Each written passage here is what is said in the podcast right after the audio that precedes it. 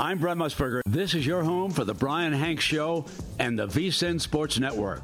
Bet on the Bull, WRNF's Kinston. And welcome to hour two of uh, the Brian Hanks Show here on Wednesday, December the 13th. This is episode 988. You are listening to hour two. Man, what a fun first hour we had here with uh, our regular Wednesday guest, Kinston's Renaissance man himself, Mike Martin, and then John Marshall of White and Allen. Uh, some, if you missed the first hour, we're not going to rehash it because there was a lot of stuff we talked about there, including. Uh, John's favorite, Supre- Supre- John's favorite Supreme Court justice. Yeah, yeah. Let's not spoil that. If you want to know that, you're going to have to listen to the first hour. You can do that by going to brianhanks.com. You can listen to the replay right here on 960 Bet on the Bull at three o'clock, or even go to 252 ESPN and listen to hour two there. Uh, and uh, listen, we're not going to waste any time. Let's jump right into. Uh, we we we did all the LIV talk, all the uh, Jon Rahm talk, all that in the first hour. So if you want to know about that, you need to listen to that take over here, Mike, uh, about the golf balls. So and and and John is is infinitely more knowledgeable than I am, but so in the last week again, um, and this has been a conversation that's probably been taking place the last four or five years. Um, that the the R&A and the USGA have agreed to roll back the golf ball.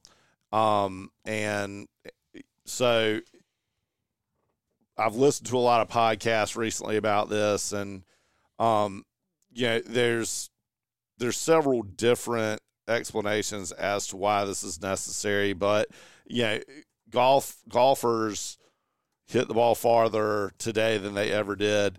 I'm of the belief that there are countless explanations as to why that has happened, but uh, but technology is certainly at play.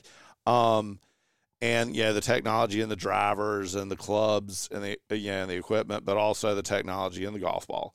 So, in an effort to um, to to create a shorter hitting golf ball, um, the the R&A, which is the Royal and Ancient, which mm-hmm. is they're the ones that make the rules and uh, for international golf and everywhere, then, everywhere but the USA. And then the USGA either chooses to adopt their recommendations or and um, things that we've seen, you know, in relatively recent is uh, the changes of grooves on wedges, uh, the banning of the anchored putter. You you can still use the long putter, but you're not allowed to anchor it and and things of that nature. Um, but this is a um, this is a change that will impact golf across the board, including you know uh, the guys who you know play two or three times a year, um, and the the reasoning is I like how they phrase it in it, the environmental impact that it has on the game of golf because of the amount of property, the number of acres, you know, that that's a limited resource and that the golfers of today have stretched the limits so that those courses are a lot of courses are no longer presenting the challenge that they were originally designed to present. Um, and so the the R&A and the USGA meet with um, golf equipment groups, uh, Titleist, Srixon, TaylorMade, um, Callaway, in order to you know change the golf ball and and and change the way the game of golf is played today. John, I mean, did I touch? Did I touch I mean, the broad strokes? Yeah, I mean, there? yeah, broad strokes. I mean, the, the, there there is there has been a lot of changes in technology in the in the time of, that I played golf. I mean, I played with persimmon headed woods. They were real wood heads and a balata wound. Remember the rubber bands inside the golf ball. Uh, golf ball. I mean, it was it was just a completely different thing. And and we play with better equipment today on a lot of different levels. The the the distance debate has come about because for elite professionals, certain golf courses have become obsolete. They they hit the ball farther now than they've ever hit it in their lives. They're bigger, faster, stronger athletes. That's the Tiger effect. But the equipment's better too. Their club head speeds have increased. The ball speeds have increased. The ball is is faster, and the ball goes further. And you saw it really summer before last at St. Andrews when the um, they, they were driving, you know, five or six par fours and hitting three woods into 18 and just just just craziness like that. And I think that was really the tipping point that they finally decided they were going to try to do something. What they couldn't do was really deal with the problem that is the elite professional because the elite professional refused to change. Greed, narcissism, ego, you call it whatever you want to call it. The average golfer is really not affected neither by the improvements in the in the golf ball technology nor the rollback. Because if you can imagine, the best best example I have for you is, is the old Super Ball that we had growing up. If you had one of those big Super Balls you got at the dime store, if you take that ball and you drop it at, at waist level, it bounces a certain point.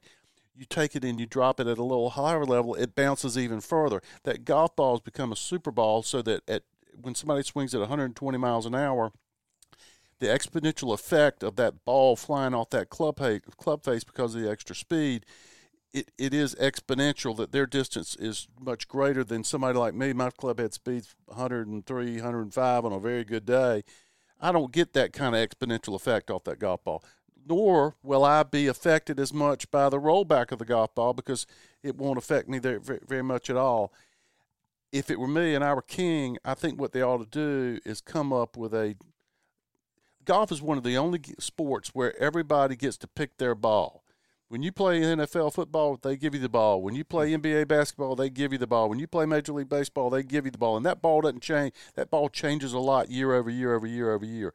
They could come up with a tournament golf ball on the golf courses that are that are most affected and over which obsolescence is the greatest concern and give those players each manufacturer could make their own tournament ball just had to meet certain specs so they can still play as Titleist if they want to, or Srixon if they want to, and they could make that ball available for that tournament and solve the problem and not affect. Because what's what's happened is you've got the people that are getting paid are beginning to affect the pocketbooks of the people who play to pay, yeah, play, pay to play, and and that's a problem. And the perfect place to do that would be the Masters. Absolutely, because they've got the they've got the power of the good Lord down there. It seems as much as he does. Quick question: Why don't they do that? And that's a I got to tell you it's something I've never thought about. Well, before. You're right. A, Why don't they? Not, it's you, not it's not original thought with me. No, it's, okay. it's, it's it's a it's a to, it's a hot topic, and and most people think. Uh, I say most people. It's hard to say what most people think, but it, there is a huge group of folks out there that think that they have missed the R&A and the USGA missed on this because they affected everybody as opposed to real. It's it's kind of like uh, 20 years ago we had a problem with people coming to work on time. We had three or four people that were the problem. We had 50 that were doing everything they were supposed to do. We put in a time clock, made the other 50 mad to solve the problem that we really just need to solve. I, I, they just need to solve the real problem here. And, and to expand off what John was just talking about there, so and what I think may be you know a contributor to this as well. So what you have is there's not a soul, not a soul that is playing professional golf today that has ever pulled their wallet out since they've been a professional to pay for a golf ball or a round of golf or a round of golf or a golf club. But so much of the money around around the game of golf is equipment. And, you know, Golf Digest does the hot list every year, and, and I would imagine that it's probably one of their best read issues because, you know, the average golfer that may not read that publication is going to get that to see, you know, it's the wish book, it's, you know, the Christmas catalog. Mm-hmm. So here's what happens. So Pro V1 golf ball is probably the most widely recognized golf ball. It's a Titleist golf ball, Pro V. Um, fifty dollars for a dozen, roughly. Fifty dollars a dozen. Yeah. And God, right. Well, As someone who doesn't play, but, that's- but, but I'll tell you this: it's a better value than the old Balata ball was at twenty eight dollars a dozen because it lasts a lot longer if you don't lose it. So Yeah, yeah. that- I mean, it doesn't warp, but um, but so you know, in order to go from where the ball is today to roll back, all of these companies, research and development, marketing, all of those things are going to take place, which none of the professionals incur that cost. That cost falls onto, yeah, Yeah, and- I'm, point, I'm pointing Right, at John and at Mike. that's all- and and, and Yeah. even beyond and so from my perspective you know your your attempt here is to you know create golf courses that are no longer that won't be obsolete to professionals but those golf courses were never going to be obsolete to the people who write the paychecks of those who work there I've played some of the golf courses. They're worried about being obsolete. They're not obsolete for me by any Yeah. stretch. Golf course, golf club manuf- or golf equipment manufacturers are the greatest snake oil salesmen in the world. If everything that they said was going to give me 20 yards over the last 40 years to give me 20 yards, I'd be hitting it 800 yards. I'm not hitting it 800 yards. They are their clubs are more hittable. I will give them that. The clubs are easier to hit than what they were 40 years ago. Uh-huh. But they they to to the average player they don't go any further. So, is there a solution Farther. to this? Um, I mean, uh, other than well, what you said earlier about when you're at a major or not a major, but you're at a tournament, a professional tournament, that they have to play the ball of that tournament. Maybe it just it, it sucks that it affects you, that it affects you, Mike, and you, John. I mean, and, and Jason, and everybody, and Jimmy Smith, and everybody else that tries to get out there and Yeah, play. I, I don't. I don't know. I mean, the, go- the, the golf industry right now is such a dumpster fire. It really It's, is. it's going to take a while for some of this stuff to work itself out. That Some there may, need to be some adults that come into the room. yeah. There needs to be some cooler heads that prevail. I don't know where they're going to come from, but but I think that's uh, you know the answers right now. The answers to all your questions are is money, Yeah. and that's what's driving the train. Well, and and and so to to tie this sort of Yeah. all together, you know, it- it- you've got LIV, you've got you know equipment manufacturers, you have, you know, it, it, it you're right, it's all money, and you know, regardless of what the PGA Tour decides or the R&A decides or any of those organizations, money's going to prevail Oh yeah. and and you know it, it's it's our good friend capitalism uh, playing against us again. But um, you know it it's it's a difficult time it, to be a golf fan. Yeah. I think um, it, it creates good conversation, and I think it it creates uh, it, it creates a lot of fodder, but. I, I'm not sure that it's doing a lot of good for the long term health of the I don't game. think I don't think it's good for the game at all. We Uh, just did an hour on golf. a niche a niche sport. How awesome is that? But it was awesome, and thanks for all the people that reacted.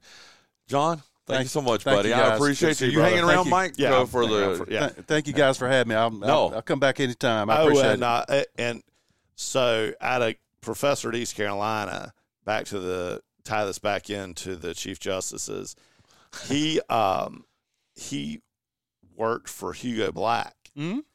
and while I'm in his class, they do a it, it was a big time. The History Channel does this thing about um the the the Ku Klux Ku Klux Klan, yeah. and uh, Hugo Black was a uh, not only a member but a grand whatever. And I'm like, Okay, how are you going to tie this into? this like your favorite justice. I mean, you've gotten two justices today, uh, you know, mentioned in your show, and an hour of golf. So your ratings have probably dropped precipitously. Oh, it's awesome, John. Thank you so much, Thank buddy. very thank much. you so much. Y'all have a good day. you brother. too. Okay, uh, let's get uh, Matt Grantham up here on the line with us uh, as uh, we're going to pivot from uh, from uh, talking golf. And man, what a great guy, man! Dude, he's Yeah. the best. I he he's Hey, John Marshall, man, really do appreciate him. But on our line with us right now, we appreciate him too. We uh, originally had him scheduled to join us about 10 minutes ago. Can you believe Coach Matt Grantham? We just talked about golf for an hour, dude. I was enjoying listening to you guys uh, solve all the problems in the world of golf. I love it. I love it. I got to tell you, Coach Grantham, uh, and uh, Matt Grantham from uh, Lenoir Community College uh, basketball. Uh, I've had a lot of fun over the last what two or three weeks. I think I've seen you five times. I've Mike seen Martin three. seen you three. Uh, we, we we've tried to bring you a, a little group of guys up in uh, in the second level that yells at the officials and the other team and all that. But I mean, you have given us some entertainment, some great entertainment, including last night's 83 to 65 win over Guilford Tech that improves LCC to 8 and 3 overall, 7 and 2 in Region 10. Goodness gracious, coach. Uh, look, my first question before Mike jumps in here too is that uh, you you knew you were going to have a pretty good team this year. I remember talking to you in the summer. You you had some high expectations for this team. Quite honestly though, coach, if I'd have told you you were eight and three after your first eleven games. If I'd have told you back at the ECI when you and I were hanging out, and I told you you were going to be eight and three after your first eleven games, would you just smack me upside the head, or would you have said, "Hey, we're supposed to be eleven and zero"? What would have been your reaction then, Coach? You know, I I knew with the guys that we had signed um, and the character of those young men um, that we were going to have a chance uh, to be pretty good. I just didn't know, you know, how they would adjust to college basketball, to the demands of it. Um, you know, when you've got this many freshmen, it it really can go either way. They got to really fall in love with with the work, and they got to really like being around one another, or it can go south any given day. Um, but you know, I knew we had a chance if they were willing to work, and I I wasn't sure if I thought that all the things I believe in would translate. Um, I've been around college basketball at a lot of different levels, um, but you know, there's always some unsurety. And then as we got into practices at the beginning, there was some days I felt like we were pretty good, and then there were some days where I wasn't so sure. Um, you know, early in the year, I would have told you I thought we were going to shoot the basketball pretty well, and we really haven't been able to make that many threes uh, in the last month or so. So you know, our identity is different now than I think I saw it being when we put this team together. But, you know, long way to answer your question. I, I thought we had a chance to be pretty good. I just didn't know what to expect from the league, and I didn't know, you know, how they would handle the the marathon of a season. Um, but they've done a really good job so far and, and fought really hard to to be in this situation, and I, I hope we can keep it rolling. That voice you're listening to, Matt Grantham, uh, here on the Brian Hank Show this morning. Myself, Mike Martin. Uh, the, I got it. The, the neat thing, I guess you'd call it a statistical or a schedule anomaly. As you open the season, you won two, you lost one. You won two, you lost one. You won two, you lost one. Now you've won two in a row again. Uh, with uh, Mid Atlantic Christian coming up, which I know we're going to get into here in a moment. But hey, just one of those schedule anomalies, isn't it? That you got win two, lose one, win two, lose one. It one of the, one of those things you see sometimes in college basketball, right? Well, trust me, Brian. I'm I'm a I'm a big studier of the numbers. Um, so that not being able to win three in a row yet has not escaped me. I'm very uh, aware of that, and and this is a big stretch for us to kind of get that monkey off our back a little bit. Um, you know, I think early on, and and our two first losses to to Cleveland and to Fayetteville Tech, you know, take nothing away from those two programs. Um, they fought really hard, and both of them uh, matched our toughness on those nights and were able to give us problems. But you know, those were our first two weeks of the season, and both of them were the third game of the week. Um, and so I think that's one of them situations where our youth, our immaturity, both as players and a young, immature head coach. I think the fatigue of, um, you know, playing in your third game of, of during a week and it being in that kind of pressure situation, I think the the f- mental fatigue got to us. I don't think our approach was as good for those two games. Um, now, last week when Coach Apple and his team from Sandhills came in here and beat us on our home floor, uh, that was just a, a matter of you know them showing up with a plan and, and matching their identity and us not being able to do what we needed to do but those first two i do think that um, a bit of it was just being young, having nobody who's been through college basketball, playing three games in a week, you know, we stumbled a little bit. But uh, we've got a really, really challenging stretch of games when we come back from Christmas that are almost exclusively on the road. So we're going to have to grow up really fast when we get back and get back to it because uh, the the schedule only gets harder from here. Coach Grantham, uh, Mike Martin here. It's awesome to uh, to be able to chat with you this morning. Um, for those of us that, that may not be as familiar, tell us a little bit about your background. You know, how did how did you get to the point where you are today, the head basketball coach at Lenoir Community College? Uh, well, I guess if you go all the way back, I'm the son of a, a high school basketball coach. I nice. grew up in the gym, um, and you know, I tell my guys all the time, you know, I was I was raised by 16, 17, and 18 year old basketball players. Um, and those were the guys that I, I grew up idolizing. But when I got to high school, I, I wasn't a very good player. I was um, a really good teammate, and I really understood the game. And I, I, you know, people that are nice to me say that I really maximized all the abilities I could have had. Uh, but I don't know that that's necessarily true. But uh, I kind of took on a role as an assistant coach um, while I was a player for my pops in high school he had a longtime assistant coach that uh, Tony Marshburn, who was a legendary head coach at Northside High School, won a state championship there in Jacksonville. And uh, when they opened Northside, he left and went there to be the head coach. And you know, my dad and my family were obviously really excited for him, but it left a void in our program. And you know, I kind of had to step into that role a little bit, whether I realized it or not at the time, which probably prepared me for coaching. And then after high school, I went on to be a student manager at East Carolina and you know fell deeper in love with the game and knew that was something I wanted to do. And uh, in my coaching career, I've kind of seen the game from all levels. I've been a manager. I've been at the Division One level. I've been at the Division Three level. I've been at the Division Two level. I've been a junior college coach. I've been a high school coach. I've been an assistant. I've been a head coach. Um, so I've just I've kind of made my way around, um, trying to make a living a little bit, but also trying to attach myself to head coaches I knew I could learn from that had been successful. That and you know, at times in my career, I made decisions that made me less money, but put me in places to be around winning and around really positive culture. And I think that um, I'm just very beneficial that some really quality coaches, uh, like my dad, like Bart Lundy, like uh, Nick Pasqua, Brian Garmuth, you know, th- those guys were able to influence me and wear off on me a little bit. And I think what you're seeing now is kind of um, a culmination of the cultures that all of those guys have set, and then a little bit of my own personality mixed in. And that's why we are uh, really tough, really hard nosed. We play hard, and we're a little bit wild too. You you touched on uh, on the on the number of first year players you have this year. They're all first year players. so uh, the, uh, Ryan just uh, yeah. answered my question. Oh, stole, sorry, stole sorry, thunder, sorry. coach.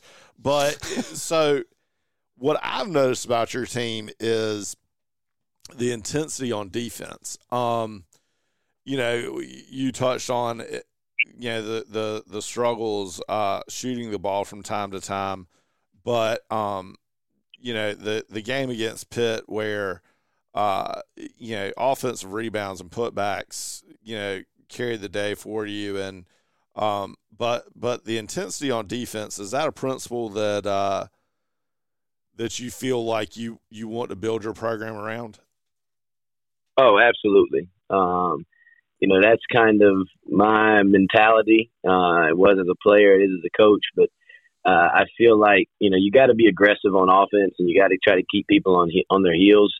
Uh, but we talk a lot about you know being aggressive on defense as well, and that we need to impose ourselves on people. They have to feel us, and they don't get to play a style that, that they're comfortable with. They don't get to play a way that they practice. And I think you know we called a timeout last night, even though we had a bit of a lead, to have a conversation about the fact that they're comfortable right now, and they don't get to come in here and be comfortable in our gym and that's that's something that we're really big on. Um, you know, putting pressure on the on the other team for 94 feet, making them work for every single thing. Um, you know, on our court, the it doesn't work quite as well because the boards on our floor uh, run the other direction. But uh, if they're parallel to the baseline, it, it, works a little bit better. This analogy, but we talk about making the other team earn every board that they get. So every dribble up the floor, every inch you move forward, every pass you make, you have to work for it. You have to earn it. We don't want anything free against us. And so it's you know it's a lot of perceived pressure. You know we're not we're not picking you up full court trying to turn you over necessarily, but we want to make you feel us. We want to make you think about every dribble you take. We want to make you really worry about the fact that we're there, and it has a accumulation effect over time. You know we're probably not going to steal it from you on the first play or the fifth play but when you get 35 minutes into a college basketball game and, and someone has made you work for every step you took the whole way, you know, it kind of takes your legs out. And, and we really feel like we're going to be in better shape than most people we play. And that at the end, when it comes down to it and it's winning time, we feel like we'll have more gas left in the tank because we've really worn you down over the course of a 40 minute game. That voice you're listening to, that's Matt Grantham. He is the head basketball coach at Lenoir Community College. He is our big interview here today. And as you know, uh, UNC Lenoir Healthcare is exclusive sponsor of the big interview every day here on the Brian Hanks Show. With a medical staff of more than 100 physicians, UNC Lenoir Healthcare offers a range of specialty services and technology you would only expect to find at hospitals in larger cities.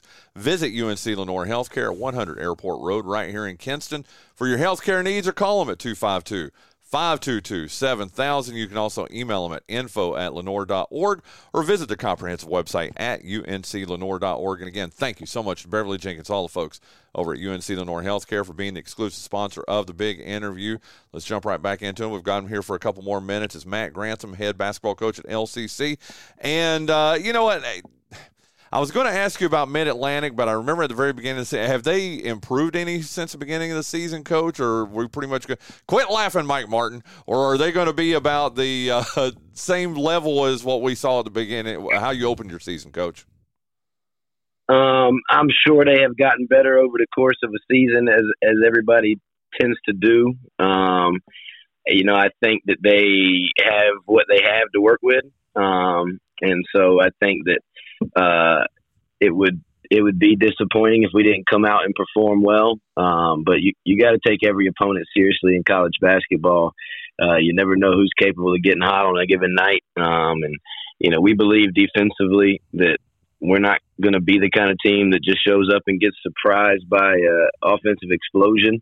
Um, but we still need two really good days of practice, and we got to show up at shoot around, you know, ready to have a championship shoot around, and then we got to we got to come to work at 6 p.m. and and play really hard for 40 minutes, or we're not going to beat anybody. There you go. Well, this is uh, I, this is my last question. Do you have another one, Mike? Yeah, I'm gonna throw something else out. Yeah, go ahead. So, Coach, yeah, I was actually just sitting here going through your roster and and and your you come at guys in waves. I mean, yeah. I, it's not really a, um, you know, it, it's not a team where you say, oh gosh, if they don't get it from Clarence or if they don't get it from Trey or if they don't get it from, you know, Jerry, is it like it, it, it is a team that, um, that really shows up in waves.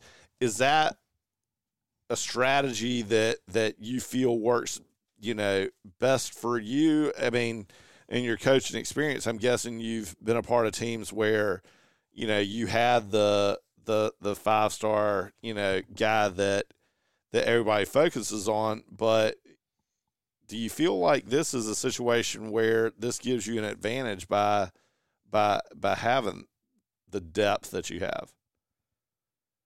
Yeah, you know, I'm I'm always a believer of of being really deep, um, not just because of what it can do for you in games, but practice. You know, we're we're not the kind of team necessarily that every time we go to practice, it's you know starting five in one color and the next five in the other color.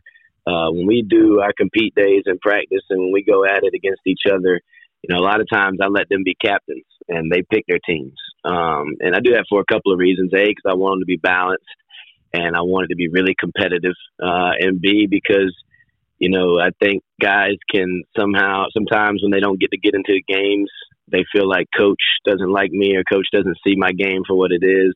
But when a couple times a week your teammates get to pick teams, if you're always the last pick, you know it's hard not to look yourself in the mirror and know the truth. Um, and so it, you know, it, I think they have to be honest with each other, and that's a way in which you can kind of make them be honest with each other. Uh, but I, I, am a big believer in depth. Um, I think some of that is junior college basketball and the way that this game is played. Um, but just in college basketball in general, you know, I, I know some coaches I've heard over the years that, you know, you talk about a really good recruit and, you know, they'll make comments like, well, you know, we we're bringing everybody back and, you know, how's he going to fit in or you know, how's he going to take it if he doesn't get to play or, you know, there's only one, there's only one ball in the gym.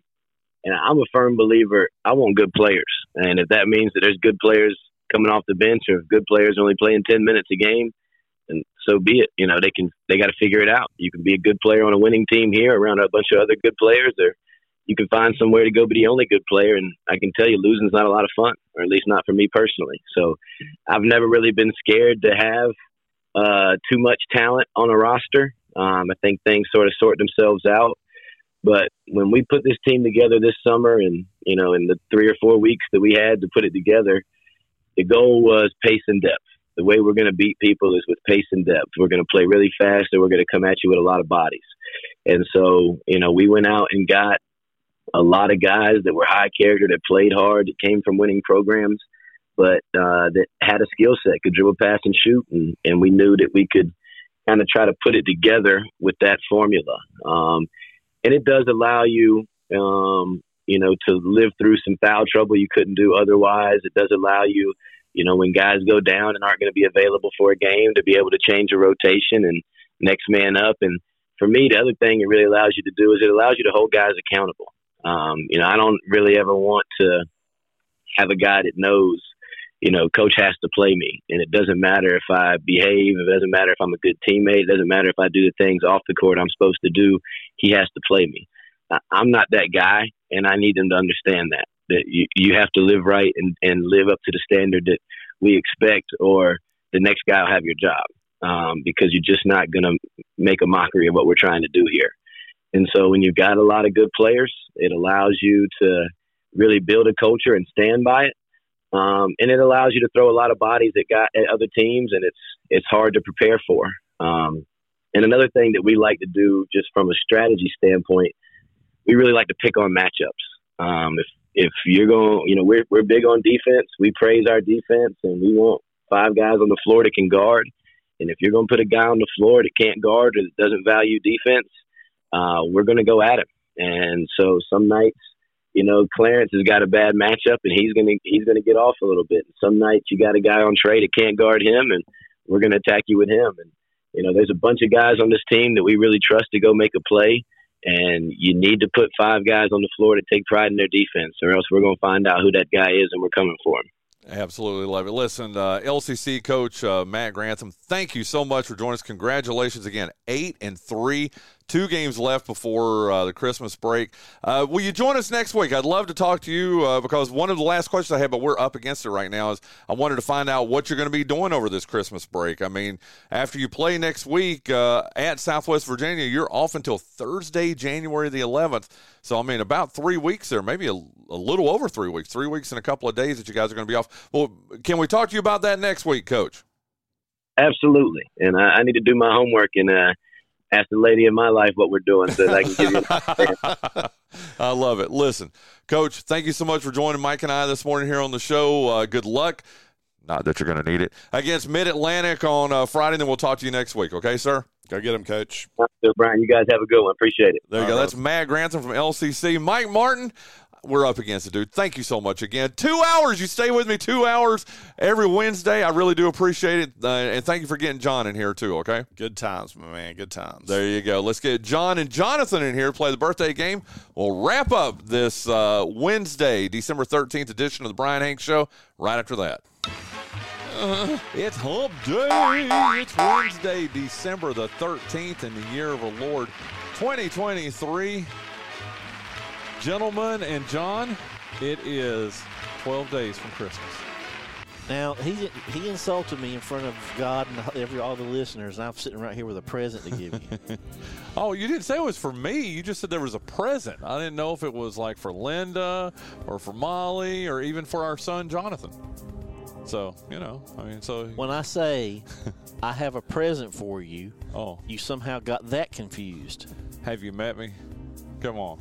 By the way, dude, Let me get you a barrel of ginkgo biloba. I did. I need something. Actually, I've been trying to a free ad here. I've been trying this stuff called Thesis.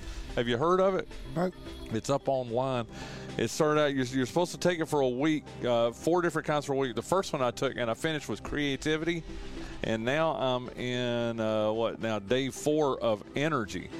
Really not working yet. And then I had coming to up come up is, with a thesis when I was working on my paper in college. and then there's logic and clarity. what, what, You are, should just got a four pack of clarity.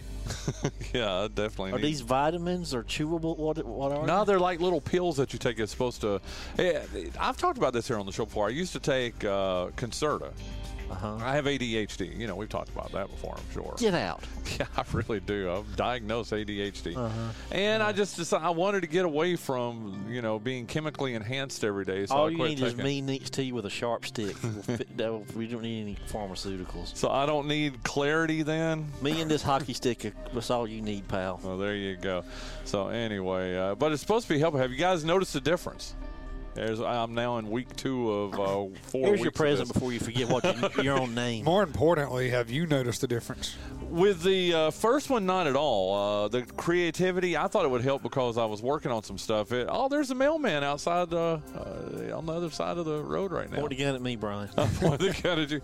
The answer- uh, creativity did nothing, and that's what I'm supposed to do. I'm supposed to be taking notes every day. I take it in the morning, and then I record if I see any changes or anything happening. It's pretty expensive too. It's not cheap. Okay, these these little pill things here, and uh, but they're all natural though. They're not. So's know. lava. Open your present. Okay. So to answer your question, no, I haven't noticed. I see Elf on it. I was actually surprised if you don't have that already. I do not. Dude, this is awesome. Okay, it's radio, so you're gonna have to Oh, explain it. It's son of a nutcracker. It's Elf, and it's 12 days of socks. and here we are, 12 days from Christmas. Doesn't that scream Bryan Hanks? Dude, that is awesome. Dude, thank you. thank welcome. you. Should I put some on right now? No. Oh, okay. It's four pairs of crew socks and eight pairs of low cut socks. There you go. Dude, I'm, I'm sure they're high quality and will last you at least one Christmas. But you know, Well, you sure you don't want me to put some on right now? I'm positive. Keep Okay. them foots away from the from the air. Yeah. okay, very good. Oh, have you got your Christmas shopping done yet? Obviously, you just did a little bit with me there. uh, well, that was just an impulse. Um, Thank you. I'd say I'm 75 percent done. Okay. My parents are. Hard, I, I really want to get them nice stuff, but it's, they're just really hard to buy for. What you got for him? You know, my dad listens to the show. I know.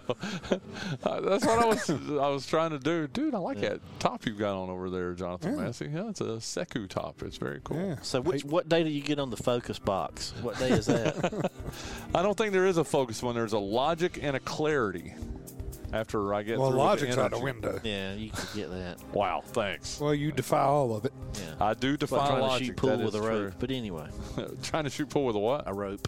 Well, you could do that if you pulled it taut and then let it go, and it would. Okay. Anyway, uh, what about you over there? Giggles? Logic. That's that's the lo- this is logic day. No, no, no. This is uh, well. See, you got to do it for six days in a row. Then you take a day off. Then you start the next one six days, and you take a day off. And uh, I'm that- telling you, just let me hit you with the stick. yeah, probably that's what Cheaper and more fun for me. There you go. How you doing over there, Chuggles? I'm good. I'm good. Only person in my house that's not sick right now, so that's great. Yeah. Well, uh, I guess I can say this while I lift the curtain. Uh, Linda's not feeling well either now.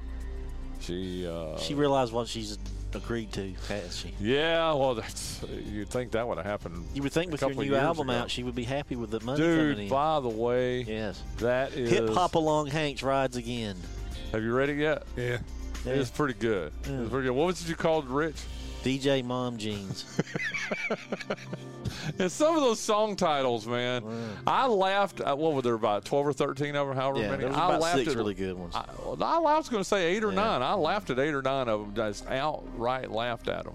You got to go check it out. Where do you go to check that out over there, Jonathan Massey? Bucklesberry.com. Bucklesberry.com. In fact, or if you want to sponsor it on the show, we'll read it on the show. There you go. We absolutely will. Uh, let us talk about uh, the title sponsor of uh, this here uh, birthday game. By the way, it's got a new name. I'm not joking. It is now called GoEco Technology Service Provider. It's not GoEco Office Automation anymore. It's GoEco Technology Service Provider. GTSP. Okay. Well, GoEco is actually an acronym for something, so I guess it's GoEco TSP. Well, Elvis used to have the thing about uh, TCB taking care of business. This would be TSP. Ah, I like. Can you do it in your Elvis voice? Uh, TSP. There you go. Who won yesterday? Sonny, go get the car. Man, no, Massey won yesterday.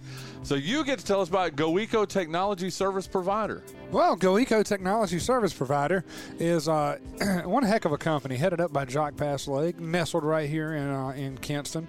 The Office Innovation Center. I'm assuming that still has the same It, name. it does. Good, um, because if it didn't, I was going to struggle.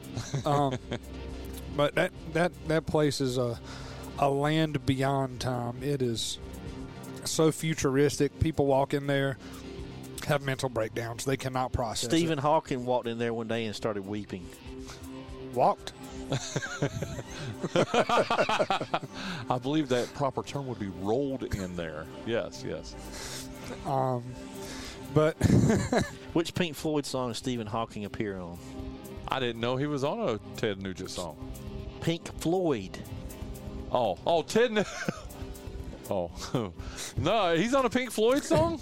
Did I say Well, Ted? I said Pink Floyd. No, Floyd. he said uh, Ted Nugent must be the first uh, birthday. he is the first birthday. How did you know? Uh, because that's the only way you would make those two connections. All right, finish the GoEco ad, then I'll then I'll finish with, yeah.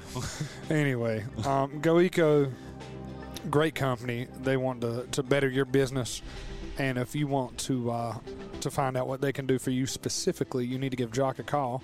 How do you do that, Jonathan Massey? You pick up ye old phone and dial 252 252 286 286 53 Five three 54. Cinco Cuatro. Or you can visit their websites at goeconc.com or what is whatisgoeco.com for more information. Do you see what I did there? Yeah, it was annoying. Um, We need Haw- to do it one day in all Spanish, dude. Stephen Hawking appeared on the, the the Division Bell that came out in 1994. The first radio single was called "Keep Talking," and um, you hear uh, Stephen Hawking's voice because the song is about communication. Okay. Now, the Ted Nugent song he appeared on was "Cat Scratch Fever." Is that the song you want to hear? Oh, for Ted Nugent, Yeah, because today is his birthday. I'd rather hear um, "Journey to the Center of the Mind" when he was with the Amboy Dukes. Is what I'd like to hear. It's been in a thousand movies. You've heard it. What's the name of it again? Journey. Don't stop believing. I'm not doing this, Bryan. Okay, A journey give to my the backup, dude. You're supposed to be don't helping don't me help here. him with that. That really is annoying. Don't do that. journey journey to the center of the mind. Yes, Ted Nugent. Huh, I remembered. I think it's in an Ozempic commercial right now. This is when Ted Nugent was like 16, but he's playing guitar like he's a grown man. Okay. This is Journey to the Center of the Mind by uh, The Amboy Dukes featuring Ted Nugent the Amboy Dukes. Yeah. out of Detroit, Michigan. You know the name of the album? Best of or anthology, something like that. No, no, no. Journey to the Center of the Mind. That's the name of the album. The Amboy Dukes. Based on you being you, what would you have said if you were me? I would have said the same thing. Okay. Yeah, it's I'm I'm getting pretty predictable in my old age. Leave yourself behind. Why don't you have this turned up? You have that idiotic hip hop blaring. Speaking of, we're not going to have time to get into today because we're so deep into this. But did you watch uh, the Grammy No, Awards? You know what I'm getting ready to say? I don't watch anything to do with Grammys. Well, it was on Sunday night as the Grammy Awards salute the 50 years of hip hop.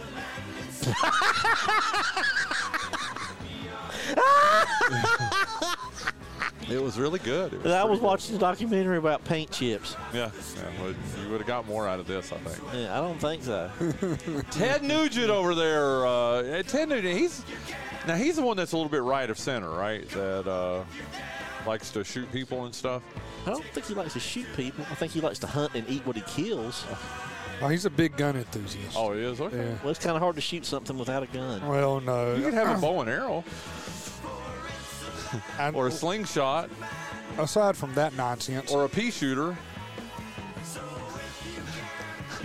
he he likes to have like custom like semi-automatic rifles made Yeah. for himself, mm-hmm. which is eh, That's why when he really don't shoots it, even- it puts his initials in it. I don't know. See, well, knowing him, he's got money to make them fully automatic, which Yeah. oof. He's just trying to keep it with the hip hop guys' love of guns. There you go. I'm a Second Amendment guy, so I support his right to do that. That you didn't sound like sound like you're being a little judgmental over there. have you met me? yeah. I'm a lot judgmental. Okay, Ted Nugent. You know who Ted Nugent is, right? Jonathan Massey. How old is he today? Turn it up. That's the best part. Seventy-eight. You say 78. What do you say, John Dawson? 77. He was born December the 13th in the year of our Lord 1948. He's 75 today, so congratulations, John Dawson. You get the first one. You lead one to nothing. Shucks. Uh, we got another musical hint here. Dang it. You ain't gonna like it. Let's see here. Uh, the, the, the- okay, we'll play this. Everybody knows this song, so.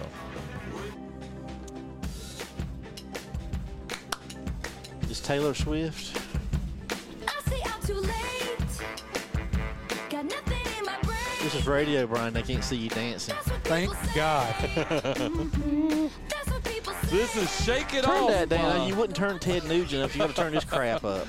well, the kids, they like the Taylor Swift. They don't listen to this show, and they're dumb.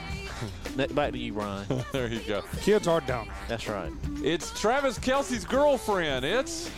Ta Taylor Swift. dude. There you go, Taylor Swift. I guess we'd already established that, Yeah. hadn't we? Yeah, yeah. Sure go, John. It's the obvious hour on WRNS. yeah. You like Taylor Swift over there, John? Not to listen to, Bryan. What about you, Jonathan? Well, hold on. Bryan. I was shaking it off. Shake it off. Shake Why is your hands like a. Never mind. Way too loud. Okay, it's, it, oh, it's down. It's way down. Why won't you turn Ted Nugent up? The guy who's meant rock music is supposed to be loud. This is like gooey pap music. Ugh. Fructose in my ears. You get to go first here, John Dawson. How old is Travis Kelce's girlfriend? I really have no idea. Uh, I got to say this. I think we did her birthday last year, and if I remember, you got it right on the nose because you remember the year she was born. Yeah. Yeah. So oh, you wait a better minute. Is this the one she made the album about? Okay. I got us. this is either a red herring or money in the bank. We'll find out in just a second. Thanks here. for the thanks for giving Yeah, out I the hint. know. I feel bad. I, I, Oh, I'm saving John a lot of work right now. And, uh, I'm pretending I don't know how to do math. I really do. You know, the Shake longer it you take, the more we have to shake it listen to this, right? Uh, I'm sorry. Now I got to start over. oh my God, Jonathan! 30, is- 34. How did you know that? Because she has an album called, Called 1989. 1989. Dick. Dude, Him, not you. what? Still, Uh, still, he's got still a, went out over the air. Yeah, there you go. So, uh, yeah, wait a minute. All right, now turn that crap off. Okay. Wait a minute. We, we get to hear her say something stupid here. We've been doing that for five minutes, it seems like. Liars and the dirty, dirty cheats of the world. You could have been getting down to this sick beat.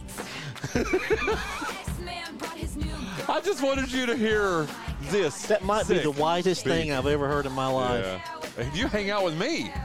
Get that out of here, man. Okay. Uh, well, you do take a two to nothing lead over there, John Dawson. If you don't turn that off, I'm going to smash the machine. Okay, please don't do that. Uh, you lead two to nothing. It goes back Jeez. to you. Are you, You lead two to nothing under protest. under protest? Yeah, I probably shouldn't have said that, should I? I'm, I'm sorry. I am sorry. I know. I'm sorry. I said I'm sorry. I quit. I just saw I your wedding. forfeit. Did I tell you that uh, Linda and I went and ordered our wedding rings? We're picking them up this week. I just saw his wedding ring. Does, he flipped me off. Does so. does me saying I quit did that trigger that? Is that what she said? That's why she's quote unquote sick right now. Yeah. She realized what she's done. Poor thing. Uh, yeah, you lead two to nothing, John Dawson. It goes over to you, uh, Jonathan Massey. Great character actor, but my favorite role was his arc on The Sopranos. It's Steve Buscemi. Oh yeah, he's He's great. been in a lot of He good directed a stuff. movie called uh, Trees Lounge, which is fantastic. He's great in Ghost World, Fargo. Just about everything he's in, he's pretty good in. Boardwalk Empire. Yeah, there you go. He directed some Sopranos too. He did in that when he was in that arc he was in. That he directed some of them. Steve Buscemi over there, uh, Jonathan Massey. How old is he today? 63. You say 63. John Dawson. Oh boy, sixty-two. Ah. He was born December the 13th in the year of our Lord 1957. He's actually 66 today. 66. I started to go with Dawson. sixty-four. I should have. Yeah, you should have. That'd been the smart thing to do. Oh, former, uh, wasn't he on uh, FDNY? Wasn't he a firefighter? In real life, yeah. Yeah. Was he really? Because 9/11, he was down there. He went back with his old unit, or whatever you call it. I didn't. Uh, I did not know that. I He, didn't he went back to his old that much. station and uh, helped out. Wow. Well, there you go. It was two to one. Uh, Jonathan Parrott Dawson, you lead, but it goes to you, uh, Dizzle. He's one of the all-time greats of comedy and television. He was born Richard Wayne Van Dyke, but we know him simply as. Dick Van Dyke. There you go. Who was a comedian that said I think that uh, two of two of his names you can't even say on radio? Yeah.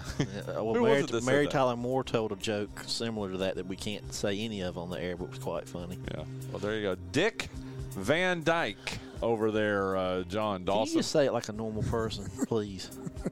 Dick Van Dyke. say Dick Van Dyke. Dick Van Dyke. Is that normal?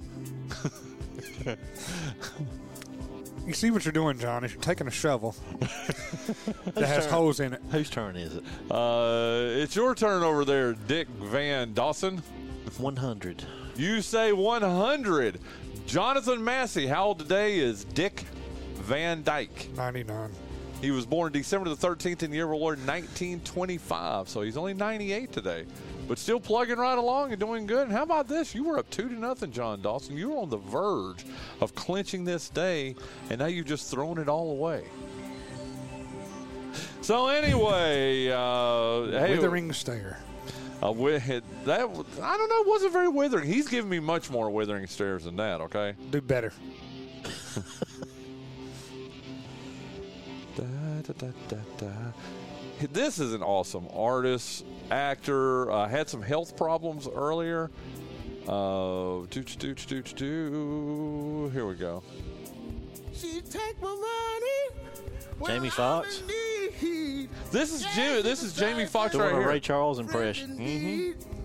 Oh, she's a gold digger. Don't make me listen to the Kanye part.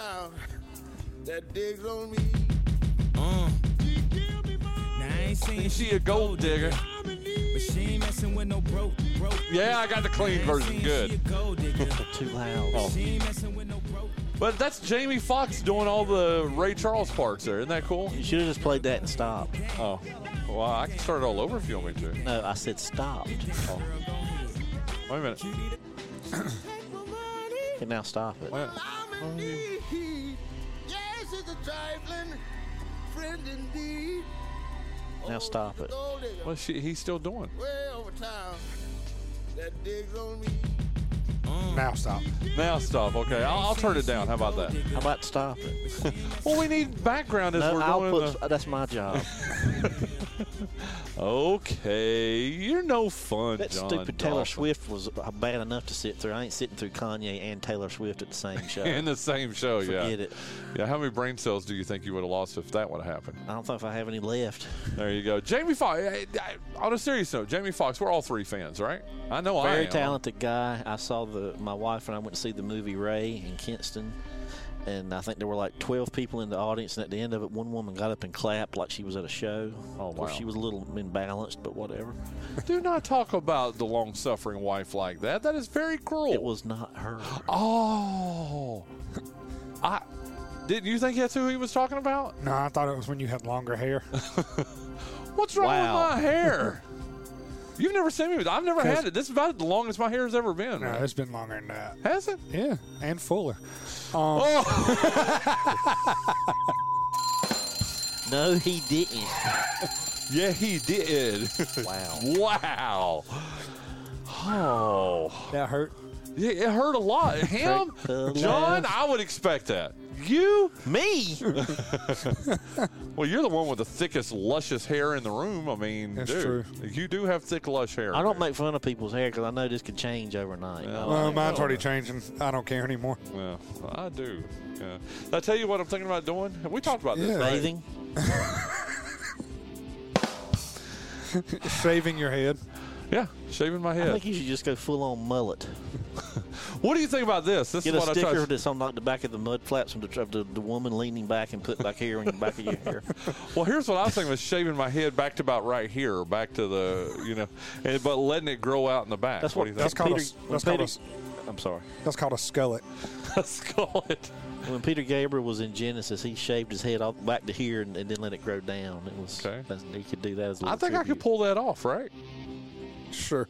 Yeah, yeah. Absolutely. There you go. Okay. I think you uh, should do it for the wedding and just don't tell Linda. Oh my God. What do you think she would do to me? You know what? That's right because you know the wedding rehearsal, and then we're going to be apart from each other from four o'clock that afternoon until you know noon the next day. Get it done in that period there. You think Tanya would probably do it for me? and we should put a veil over you so she can unveil you too. hey, hey Mo! Dude, Yeah. that's good. High five. Yeah. Yeah. I like that. I like that. I'd do it for free. you. Okay, uh, Jamie Foxx, uh, Jonathan. This is for the win. You guys are tied two to two. 53. You say 53. What do you say, John Dawson? Good God. That was a moist sigh there, dude. 54. he was born December the 13th in the year of our Lord. 1967. Well, if you'd have guessed that, you would have got it exactly on. As soon as I said 53, I knew it was too low. 1967. He would be, or he would be. He is 56 today. So, uh, congratulations, John Dawson. His episode that. of Comedians and Cars Getting Coffee is very funny. I will have to check that out for sure. Well, you win today, three to two over there, John Dawson. Other birthdays today, not just one, but two of the best athletes I have ever covered ever. Uh, Bo Ingram, Brandon's big brother, uh, Bo, who won a state championship in 2008. And I've often said, you know, everybody wants to talk about Brandon, and Brandon's good. Don't get it twisted. I mean, he's only making, you know, 35 million a year playing for the New Orleans Pelicans, and is one of the best players in the NBA. But I'm telling you, Bo Ingram was just as good as him in high school. He really was. You remember him? He graduated same year you did in 2008. I mean, he was a heck of a player, heck of an athlete. And he was. Uh, happy birthday to you, Bo. Happy birthday to Stihl Sowers, uh, probably the best baseball player to ever come through North Lenoir High School. Uh, think the world of him. Uh, and then happy birthday to Christopher Bradshaw, who I will see tonight at the Kinston uh, basketball game as they take on Greene Central. Listen, what a fun show. What a fun show. Thank you again so much to Mike Martin and John Marshall in our first hour, LCC coach Matt Grantham in our second hour. Mr. Energy himself, Jay Wilson, will be with us in the first hour live from Greenville for the 919 252. Jason Bryant in our second hour tomorrow. Have a great Wednesday. We'll see you tomorrow on the Bryan Hank Show presented by Lenoir Community College.